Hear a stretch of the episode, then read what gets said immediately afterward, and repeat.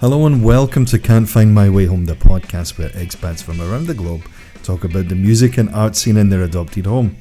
I'm your host, Craig.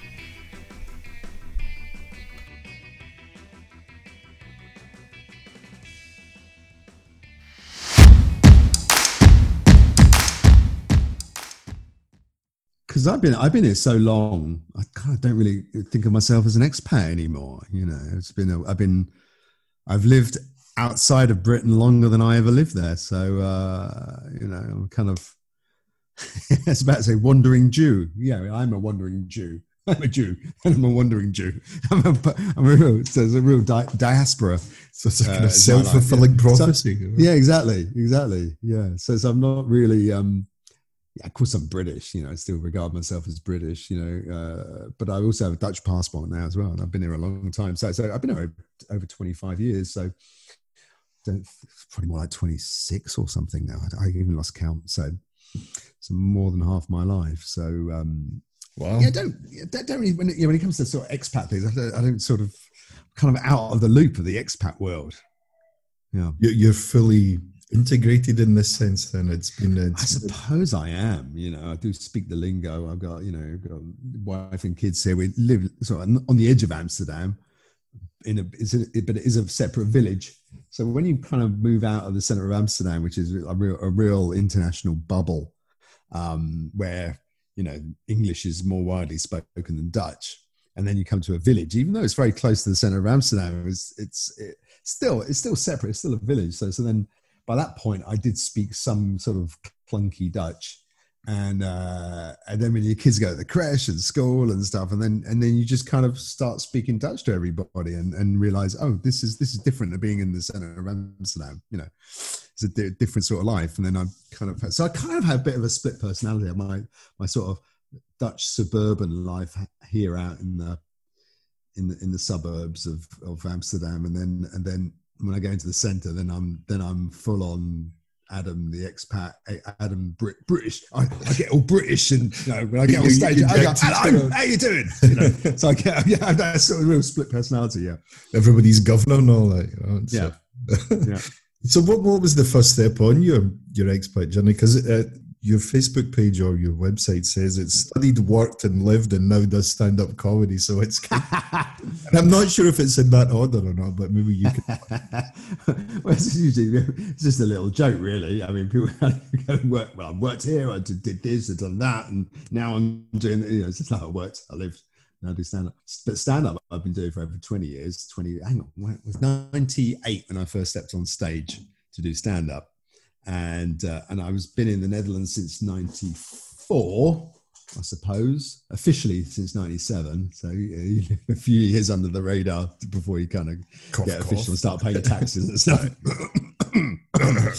yeah, what was my first journey? I I, I basically I, you, know, you, you, you might have had this. Where, where are you from? Are you from which part of? I was born in Glasgow and I grew up okay. about 12 miles outside it. I, I, I suppose I always had that niggling feeling like, oh, I want to live abroad. I always felt like I don't know. Yeah, I never felt the oh, I'm I'm British. Oh, I love this. Like, you know, I think I know Scottish people have a much stronger feeling and much more of an attachment to the land and that pride of, of being Scottish. And I, I feel that. I feel that when I go to Scotland. You know, I feel I feel more. I feel a little bit more proud of, of Scotland than I am of England. Certainly now with Brexit bollocks. But we're not going into that. No. Um, but I always had this thing, feeling of like, oh, oh I, want to, I want to live somewhere else. I don't know it was the sense of adventure or just like the otherness, but I did feel I wanted to live somewhere else. And maybe, maybe I, I think, so I remember thinking I, I, that's probably going to happen. It's probably going to happen. I'm going to live somewhere else. I don't know. It didn't know if it's going to be permanent or whatever. But then I, I don't know. I started, you know, when you go traveling and you're kind of going, oh, this is quite a nice place. Oh, oh could I see myself here? Just sort of feeling stuff out. And I did sort of pass through Holland a bit, and I thought, well, this is quite nice here. And then, and then what happened? Basically, what happened? I met, I met a Dutch girl one night out. I was living in Liverpool. That's where I studied, but then didn't know what to do when I graduated.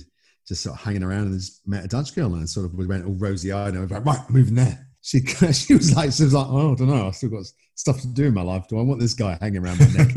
but I, came anyway. So we were together a few years, uh, whether she wanted to be or not, and then that sort of fizzled out. But then I was I was here, and it just went. This feels pretty good, you know.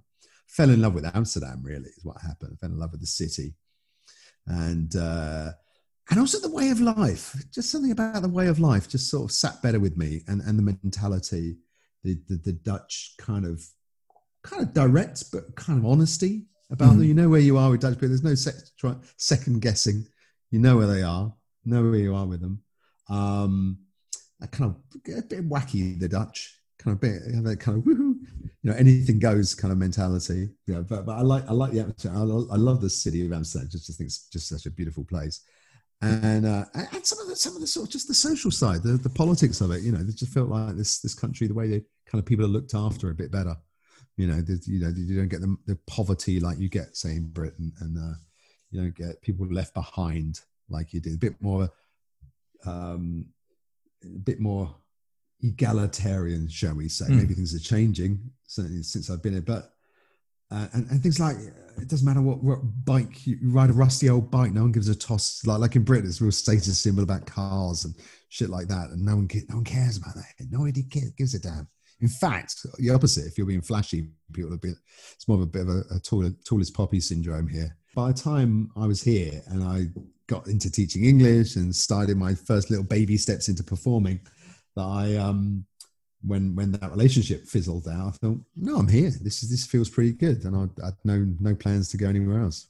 All right, and that, that's we're done. yeah, that's it. That's it. Although I did, I did, I did, have, I did feel like, oh, I'm going to go on this massive world trip and just just visit everywhere and and travel and live abroad, like go to play, exotic places like South Korea. But this is as far as I got. You know, yeah, 45 minutes away on EasyJet, basically. in many ways, this is a sensible option because, yeah, going the other side of the world, it's it's a long way back, as they say. And so, and I went with the intention of staying for a year or two, and I, I was 30 when I when I left.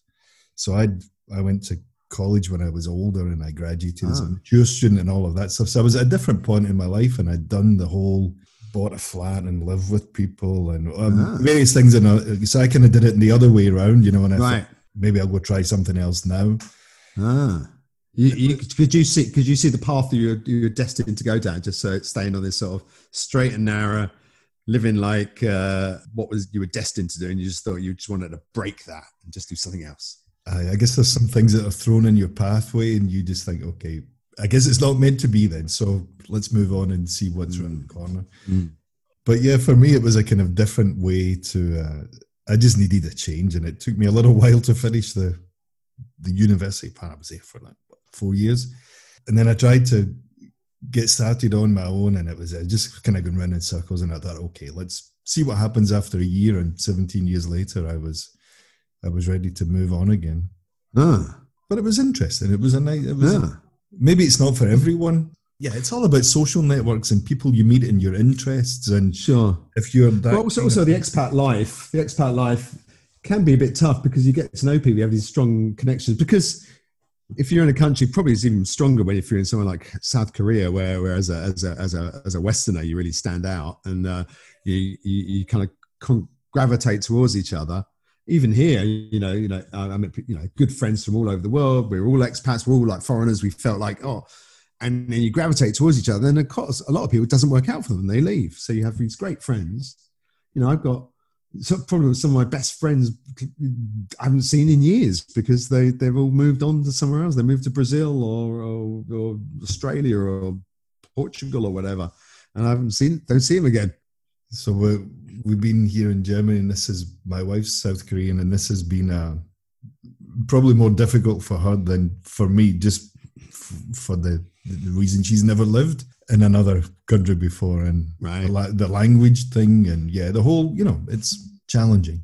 Yeah, yeah, but rewarding. Yeah, the beer's good. so why why why Dortmund? How'd you end up there? Was it was yeah. it for a job or? Yeah, basically uh, said, uh, "So yeah, when can you come?" And that was pretty much it. They agreed to help me find a place and all that stuff because I didn't really speak German, which is a bit of a problem. Yeah. As you know, Uh, how's that? How's that? Because because Germany is a bit different to, to over here. Over here, you can land very comfortably as a as a as a non as a foreigner, as a non Dutch speaker, because Dutch very much is the the unofficial second language of the com- country. Different when you get out in the countryside, but that's everywhere. But so you can literally walk into any shop and just talk English, and no one's going to bat an eyelid. No one's going to you know carry on the conversation in English. Whereas you know, it's not quite the same in Germany, is it? Uh, You know, you can't just presume if people speak English, and a lot of the time they don't. or when you do speak German to them, they realize quite quickly that you're not German. Right. That's the That's other ha- which is handy. and then they handy. kind of then they'll ask you. So it's usually quite basic. The worst thing is, is look, I'm, I'm, I'm a comedian, but I'm also an actor, so I'm, I'm quite good at accents, and I'm, um, I, I'm a bit of a chameleon. I, I pick up the accent of whoever I'm talking to. So my apologies if I start if I start going into a bit of oh, oh hey, oh, hey, you know, apologies if I start doing that because I do that kind of. I know it's offensive. I know it's really offensive to do. but sometimes I just can't gonna help it doing anyway. it. I can't help doing it. It's just something that I just take on the accents of other people. But so I could do, I could sometimes do the accent, um, which is a bit confusing because I can, you know, like I'm, I'm also quite dark, so I like I'll, I'll be in Spain, and so I, you know, someone would ask me, come up to me in Spanish in Spain, and this guy, and I go, no, no entiendo, no, no, no hablo español. But I could do it in quite a good accent, and they'd be like, is he taking the piss or what? You know, You know. it's like just go, sorry, old chap, I don't speak English. Do apologise. you know, it's kind of weird. What? Yeah, Yeah. Or uh, you could just wear a t-shirt say just don't ask me any questions yeah, ever. yeah, exactly. I, I'm, a, I'm an idiot. yeah, I mean, I mean, these days it's a perfect opportunity to do that. You don't even need the t-shirt, right? Because we have our two meters or whatever it is between each other. So, if you're following the rules, Yeah, yeah. What about yourself, though, Adam? Have you been affected likewise? You know, have you been as not as busy as you would like to be just because of the the no, nature no, of things? I've just I've just gone online. You know, I'm just I'm just sending my jokes out by by Amazon to people. You know, it's just course I'm bloody affected. Well, hopefully they get there before the next day. It's yeah, exactly, exactly. No, it's it's it's it's it's horrific, really. I mean, we did after the first lockdown where we went back. I remember, remember in June. I remember, I remember it was in March. It was, begin- uh, middle of March when we everything closed. I remember just I was gigging and really busy right up until the the lockdown, and then nothing, and then just fell in this you know abyss, this black hole. Like everyone, like what the fuck am I going to do? What am I going to do? and then just but just but I chilled. Just went okay, sun's shining. Just spent some time outdoors and pottering in the The garden. weather was like great that. in March and April. It was fantastic. That was great. That was great. So it's like, okay, we're just trying to enjoy it. And I was like, and I kind of went like a bit of a wartime spirit, you know, stiff upper lip. Hey, hey, muddle, we'll muddle through this, hey. Bit of a, I kind of always had that sort of like that spirit of, oh, okay, I rise to the challenge, you know. And uh, so that, that wasn't too bad. And from, from June, we started to uh, could do gigs again for like beginning of June for like 30 people maximum. And people sort of like very sheepishly came to the comedy club like, with social distancing, of course. And it was great fun because everyone, everyone was like, oh, wow, we can laugh again. And, and we were, all comedians were like, oh, wow, we can tell jokes again. And we can, we can talk to somebody else again. That's fantastic. and get out of the house. And that was good. And then um, we started getting more and more bigger, slightly bigger crowds because then they, they reduced the, the minimum or, or increased the minimum to, to, I think it was maximum of 100, which for a comedy club is fine as long as there's social distancing, which Mm. meant in one of the co- comedy clubs where I, I'm a regular, like Comedy Cafe, that meant we could do shows for up to about 70 people with social distancing. So it started to feel almost normal. And then a couple of other venues even got up to doing like shows, the odd show for about 100 or so people, which was like, wow, you know, in, in some bigger venues. So it was like scaling up to like bigger venues where you could have people spread out more. Say a, a, a hundred people in a in a in a in a say a two three hundred seater uh, venue. And then of course now it's all gone tits up again, hasn't it? So it's all got we, we we were down actually last week. We were still doing shows for 30 people. So, so, so they were chipping away. Then we went back to 30. Okay, maximum 30. All right. And then it was like, oh, but has to be done by everyone has to be out by 10 so then there's the stress the stress of the clock going and i'll often be closing the shows So, so then it would be like you know, other everyone else has gone on for too long. We've got to be we've got to finish the show by nine thirty because then because the bar staff and everything has to be out by ten. So it's like, and then everyone's gone on too long. So I I even go on sometimes like like, like a headline a show and I, I do twelve minutes headlining or something, which normally you'd be doing at least thirty. You know, so that that sort of ridiculous situations. And then just to make it even just to even make it even less pleasant, all the the, the bars closed, so, so you couldn't have a bar in the comedy clubs. So basically, we were doing shows, thirty people. It's a bit miserable. It's rainy outside. There's nothing. it's gone cold. It's not even worth the, the owner of the club to switch the heating on. So everyone's sitting there. You're not sure. Are, they laughing or shivering? What's going on here? And then and it's then blue. You know. and and and the bar's closed. So there's no, not even just no alcohol, no tea, coffee, nothing, not even any liquid. So everyone's sitting there. By the time I come on, their their mouths are so dry there's no there's no laughter. It's just dust coming out of their mouths. you know, it's it's uh, it's just terrific. And I, and I was even going on stage going, oh, I can't really thirsty. I had low point of my career was going to the front of like 30 people in this cold club and then going like and just going to the toilet and trying to drink out the tap before going on stage because that's what the only liquid I could get in my mouth. It's come to this but then talking about that on stage was kind of fun as well. Just mentioning how shit everything is. But and now and now since since since last week, we that's that's the, or from this week actually, everything's stopped. So so and you know what, might as well might as well stop for at least the next few weeks and see see what's uh, see what's happening. It's not it's not even worth doing those shows, you know, financially or even creatively, really for it puts a kind of cap on things to a, a, bigger extent, yeah, when you're just not really worth the place opening or your time or kind of. I mean, the spirit like, might be there to do something, you know. And yeah, you kind of feel there's. I was feeling like, what, why are we doing this? And but also going like, and then you get on stage and you go, oh, it's actually lots of fun, you know, you know, because unfortunately there's something there's something wrong with comedians. There's something wrong with us. We need the attention. We need to get up and do that you know, is if you actually weigh it up rationally, why why are we doing this? But we we do it. There's no, we have to. We're, we're, we're addicts. We can't help it. Well, this is a nice segue then. How did what, what was it that got you into it in the first place then? Yeah, I mean, it's so long. You probably want to hear about an unhappy childhood. And, you know, my parents didn't love me enough. hey, man, I, I, grew up in Scotland. You know, you're you're preaching in the choir here. You know, there might be a bit of that. And, and was I the funniest kid in the class and was I natural? It was really exciting. I started getting into my, my okay. My journey to getting into into stand up was just being a huge fan, being a huge fan of stand up. And I was 14, first first experience of it, which blew me away. I think I was like 14, and I was in my bedroom on a Saturday night, and we, you know, I I had a telly in my bedroom Hey, posh, eh? it was a little black and white thing, black and white telly. Explain this to the kids. With a, eh? with, exactly. Explain that to the kids today.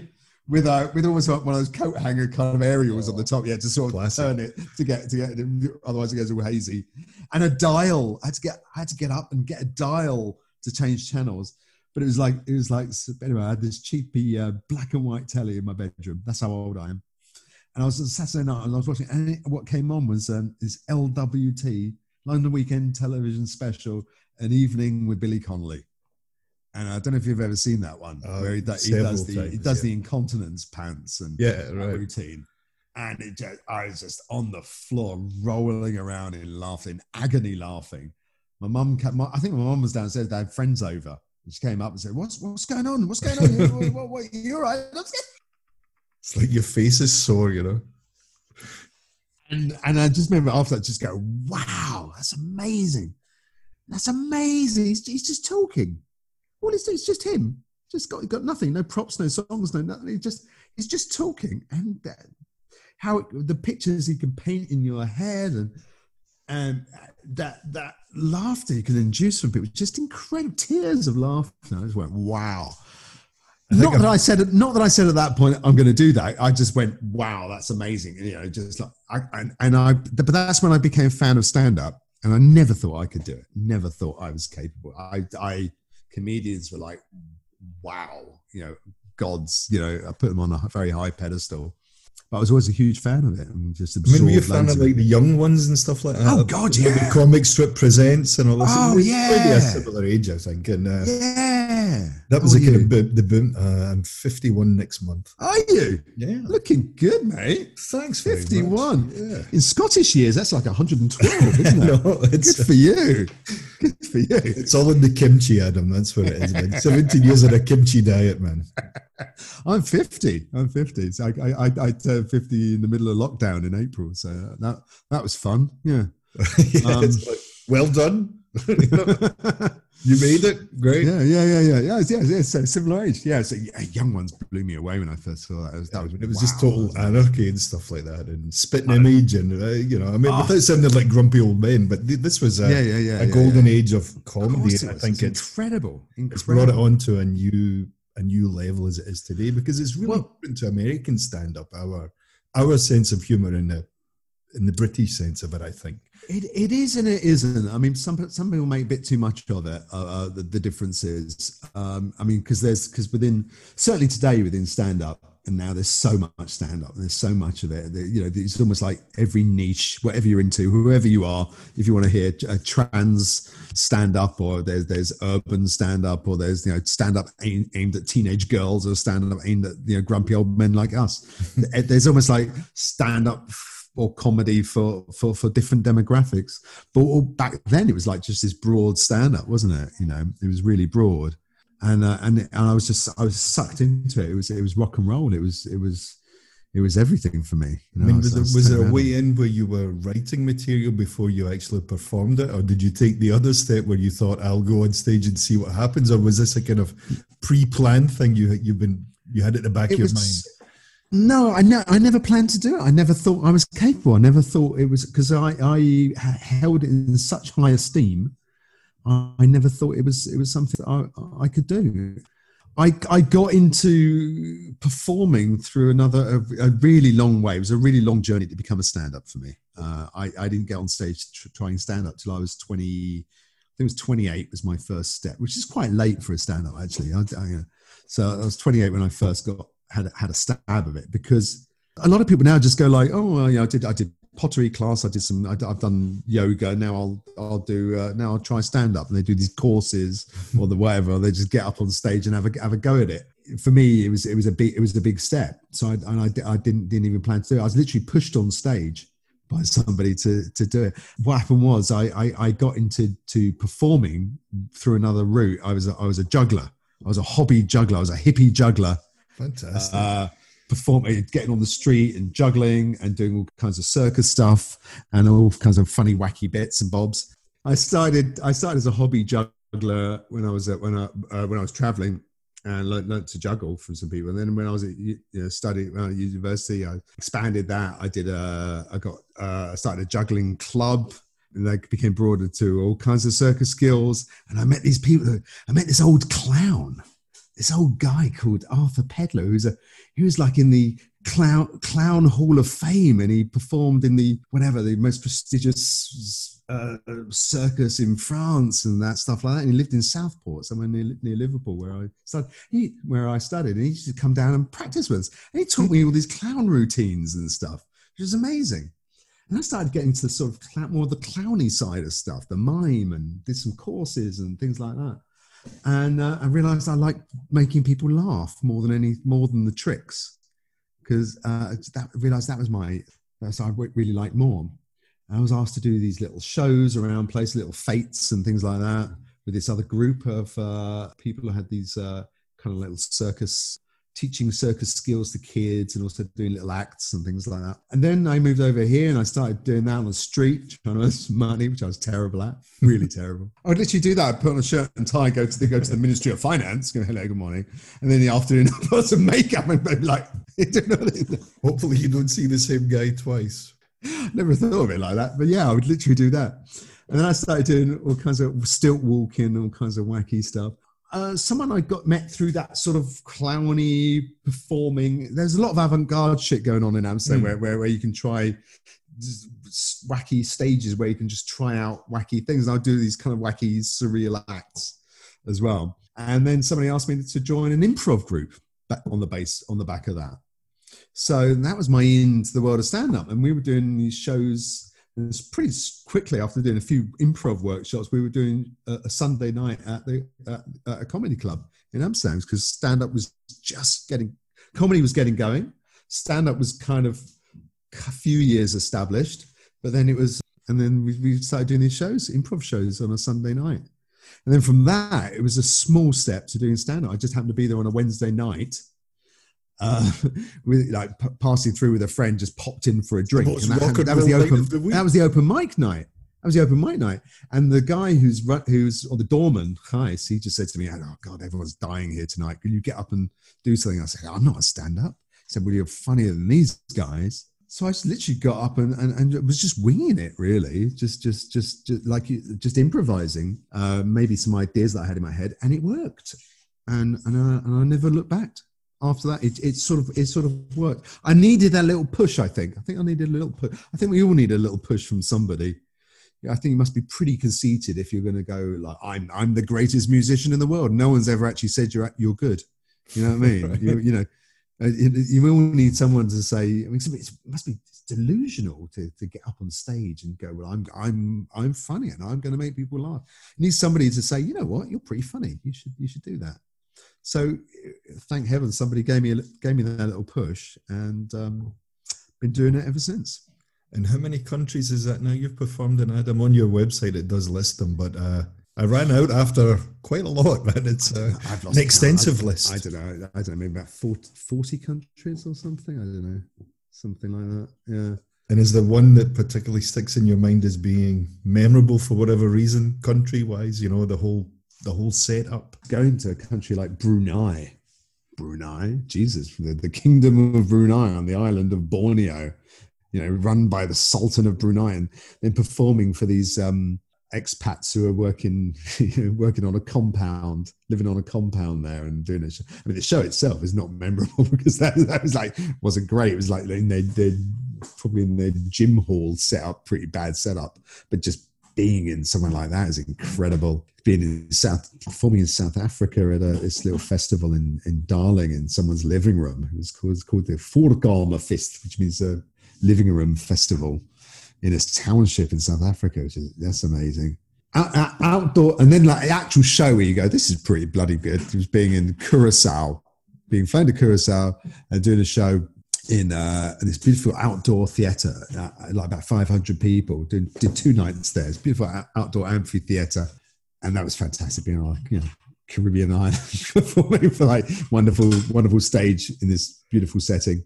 It's not too shabby. And I did that. I did that in Dutch as well, which is quite even more. You know, I, was, I was pleased with that as well. Yeah, I think you get extra points for that, man. That's a that's a win-win. Yeah, yeah, yeah. Actually, I had I, I know a guy that lives in Brunei, and he was on the podcast I don't several episodes ago.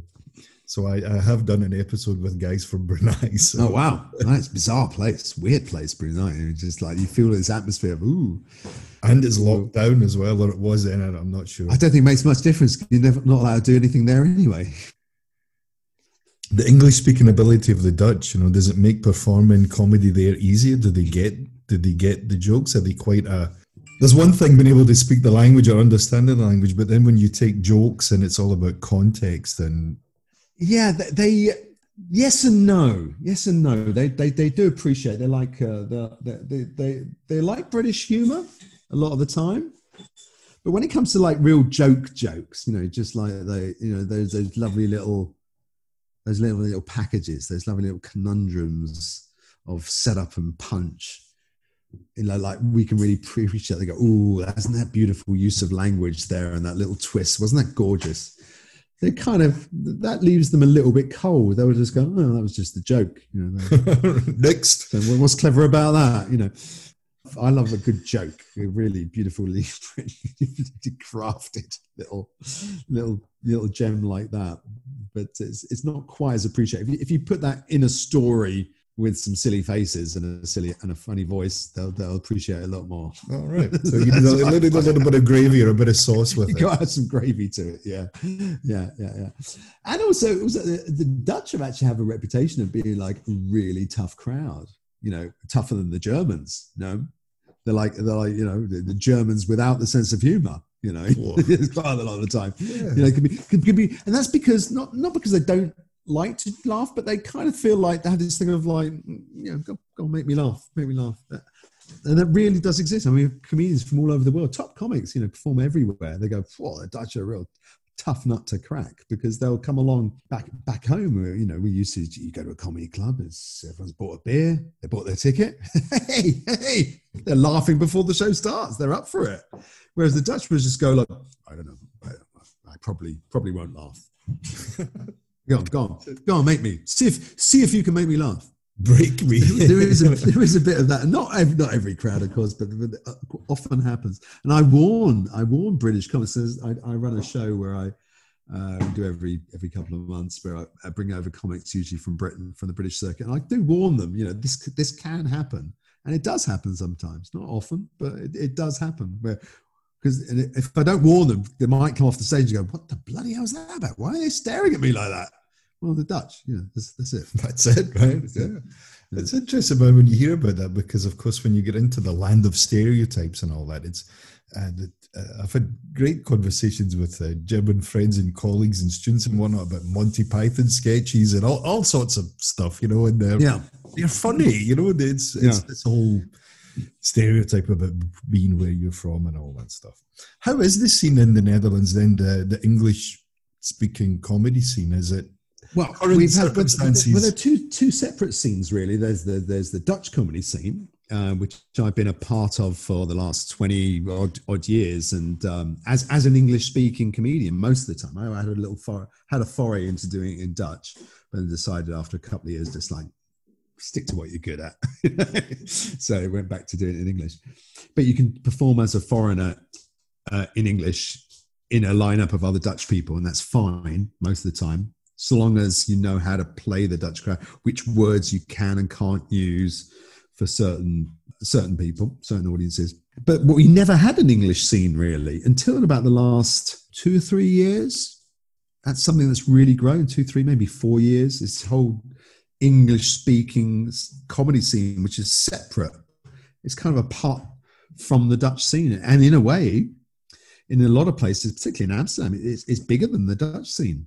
It's much bigger than the Dutch scene now, and it's been it's been spearheaded by some some bookers. Some people have really been pushing it, and I realized a few years back there's probably a market for it because Amsterdam's such an international place, and people really like stand up, and it's a way to get get to know a, a, a city as, as, as certainly as a tourist. But you know, I'm not the guy. I wasn't the guy to get that going. I'm not an organizer. I can't organize anything. I'm terrible. but fortunately, some other people do it, and they book me as a comic, and I can do my thing, which is being getting on stage and acting like an idiot. And it's it's great because we we could be doing you know five nights a week doing English you know professional English shows where people buy a ticket for 15 euros and be you know maybe 100 people in the crowd and we'll have a great night and there's some and there's some local talent has really got a lot better you know when when uh, two three years ago there's only really myself and maybe uh, two or three other comics you can go like well they're you know professional comedians who kind of can can sort of carry the show and the rest are like just working their stuff in they're just beginners. But now there's quite a few who've really got you know they've really worked hard the last couple of years and really got their stuff tight and they're really really solid. So we got a nice scene of about probably about 15 20 maybe 15 people i'd say. Oh, I mean, I, I know, maybe a dozen people are really i go oh they're good solid comics now. And then you got a whole bunch of people doing the open mics and some of them could do like maybe a decent 10 minutes and you know you can put on it in a pro show as well so it's, it's, it's growing. It's getting better. It's it's like it's nice to see it see it growing. It's really nice, nice to be part of it. And yeah, yeah, and I feel the younger comics are kind of breathing down my neck, going, "Oh, they're getting pretty good." You know? Who's this old guy? Old don't, don't, yeah, exactly, exactly. I don't want to go. I have to look up some stuff. what, what is TikTok? oh, uh, everyone's making jokes about uh, about Tinder. Sorry, honey, I've got, I have to get on Tinder. I have to know what it's going, what's going on.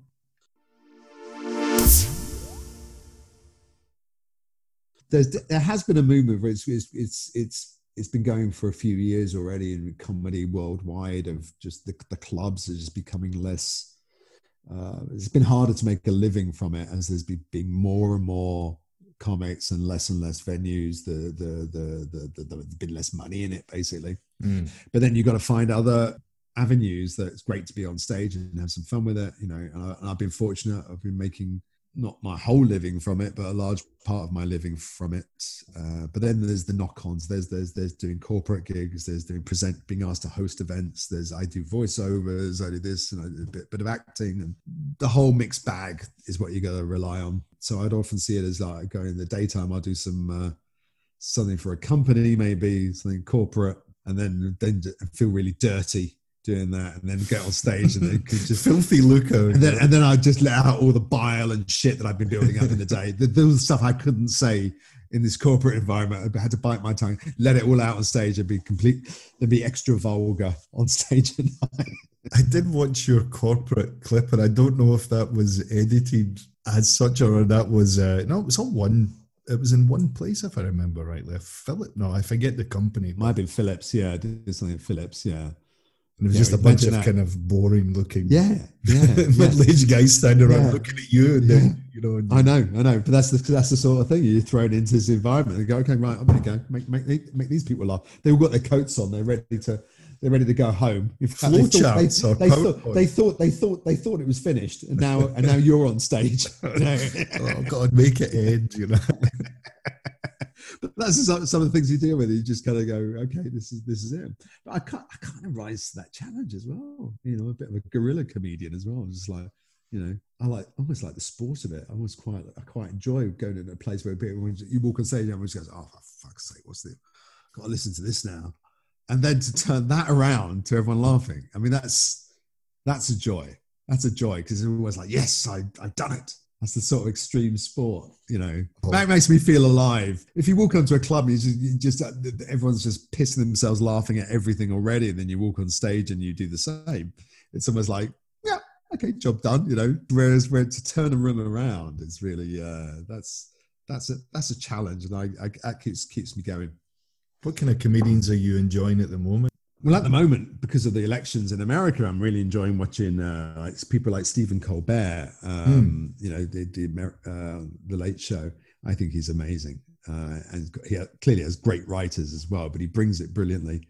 You know, much preferred it when he's in a live stu- studio with an audience than sitting at home like like he is cardigan now. in his cardigan. Yeah, but I don't know if you watched that, but I'm, I'm, a huge fan of his. I think he's I think he's brilliant and really spot on. Uh, Frankie Boyle love Frankie Boyle. I, watch, I just try and watch everything that, that he comes out with. His, his uh, New World Order is brilliant. His monologues just just go. Mwah, mwah. You, you, must have seen the Paul Nuttall impersonation. Oh, I think I have. Yeah, yeah, yeah, yeah, yeah. So yeah I think yeah, it's I think it's on the Brit the UK referendum or, uh, or the referendum episode that he did. And it's yeah. at the end of that he goes into the the Paul Nuttall thing. Anyway, yeah, yeah, that's your yeah, yeah. Oh, it's just just just brilliant. I think he's probably the best in Britain at the moment. And just just you know takes no prisoners. And and, and Stewart Lee, just superb. I don't know if you know Daniel Kitson, more of an underground comic in Britain, but I've seen him a few times. I think he's a genius. And there's some mates of mine who I just think are hilariously funny and, and really great comics. People I've worked with, Adam Bloom, uh, Tom Rhodes, uh, Steve Hughes. It's an Aussie, and they're great. I like watching old stuff, like like like when I'm just down, just like, I just want to have a good laugh. I go and watch some, uh, Alan Partridge. It still makes me laugh. Still makes all me laugh. It, all of it's, it's that just superb. season they did the one, like the one show. Yeah, yeah. Set up. Oh, and Sacha Baron Cohen, I just think is a comic genius. Yeah, what he's doing, Sacha Baron Cohen, just out there, just out there, putting himself out there, and just spot on, just so funny. So, uh, I mean, I think when you thought that might have been it, he came back with another Borat because I think he did a thing for Netflix called The Spy. I think it was. That was great. Uh, yeah, yeah, and uh, he's a really good serious actor as well. He's an actor now, and then actor, the next thing he does is Borat too. You know, I mean, fantastic. He could just go like, "Well, I'm an actor now, and I will do Hollywood movies, and I become yeah. a Hollywood star." And then he does, then he just, yeah, then he's doing this, you know, Borat, which is great satire, but also just really puerile as well. And just yeah, like it has that both sides. Brilliant. Brilliant. ultimate fun. And, and, and, comics I've really enjoyed. I mean, you know, guilty pleasure. I mean, you know, you're not supposed to like him anymore, but Louis C.K. made me laugh like like no one else uh, did for the last few years, and then until he got till he got his knob out inappropriately. Oops. And oops. Yeah. Um, or and- oops, I did it again to quote. yeah, exactly, exactly. And and and uh, Doug Stanhope, I really Yeah, love. Doug, Doug Stanhope's funny. He's just such a, a dry, cynical, yeah, yeah, yeah, yeah. sardonic kind of thing. And I've had the pleasure of opening for some comments. I opened for Marc Maron, who was a great comic. Do you know Marc Maron? Yeah. He's a great, great American comic. Jim Gaffigan, yeah, a few years back. Jack Dee, one of my all-time favorites.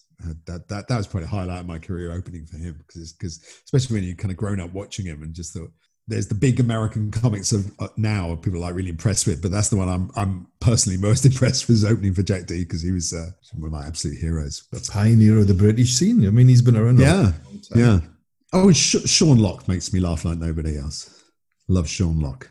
Um, Judah Friedlander we played a while back, and he, he wasn't sold out either. Superb comic, American comic. I'll go and I'll go and watch if I can. If they're in town, I'll, I'll always try and watch Stanhope or Kitson or and these guys come through Amsterdam. You know, but I've, I'll I'll forget the Kevin Harts and people like that. I won't bother with. yeah, Enough said. yeah. Although he's made a good living's probably not even the right way to describe it. Uh, an uncanny knack of being in the right place at the right. That's Kevin Hart. I'm, I mean, I'm not not knocking him at all. Just does No. I'm not his target audience. Yeah, let's face it. Yeah. Uh, Who is? I mean, I'm, getting- I'm a bit confused by the whole thing. Adam, where can we find you? What's your uh, social media hangout Don't really do much social media. I mean, I've got other Facebook. than TikTok? I, I, I, I used to used to sometimes have a joke about about it at the end of a show. Like if you uh, if you like my show, a lot of comedians at the end of a show these days say, "Follow me on Instagram, like my Give me Facebook up. page, find me on Twitter." I don't do any of that. You know, if, if you want, you can find me on Chat Roulette. That was that would be my joke. Um, just leave and just leave it there, knowing what Chat Roulette was. Do you remember Chat Roulette? No. No. Oh, chat, chat roulette It was just basically beautiful, beautiful idea, beautiful, beautiful idea, but it just brought out the worst of humanity. It was um, this idea that you could just go online and it's like this video calls, and you can just it'd be random. You press a button, and, and and just a random person would come up, and you can sing to each other, or you just have a chat, chat with a random person, human being from another from uh, another country who you don't know. It's. What a beautiful idea for getting to know people. Some people be really creative with it and make little, you know, creative, uh, make a poem for somebody or whatever, and just have these lovely, wonderful, random interactions. But very quickly, it just became every every two or three clicks was just some uh, uh, uh, some fat middle-aged bloke's cock wanking, basically. so, uh, hence my joke. I'm surprised I missed that one, man. I was like, what, what was I doing at that point? Yeah, that must have been during my my sojourn in the, the northeast of Asia somewhere. Podcasting is just like it's like a pound shop South Bank show, right? You know, it's kind of a bit like I call it the the, the elevator pitch is like so you're the Melvyn, nothing to brag about. right, you know, exactly, exactly. It's the what is it? I can't even remember one pitch. I thought that's quite a good joke for on the spot. There you That's go. not bad. It's best bit of a niche reference. Only three people will get in the world. You Probably. know? Melvyn, he's still alive, I think, as well. I think he is, like yeah. a million years old. yeah. Um, so it's like the music and art scene for expats, or it's the music and art scene. I speak to expats. Okay, I can't even remember one elevator pitch. Yeah. But music and arts is the kind of basic uh, that kind of covers all things. I'm trying to keep away from football and beer until I have nothing else to say. Thank God for that. I know then- nothing about football. Because I think there's plenty of that out there for other people, right? You know. All right, mate. Great talking to you. And um, send me that. Send me your podcast, your miserable podcast list. That'd be great. Let me know if you ever come over to Amsterdam. Come to a show sometime when, when, when life gets back to some semblance of normal, and we'll uh, we'll have a beer together. It'd be nice. Excellent, mate. Good luck with everything, and thanks Cheers, you again. Take care. Yeah. Cheers, Cheers. Adam. Cheers. Bye. Ta-ra.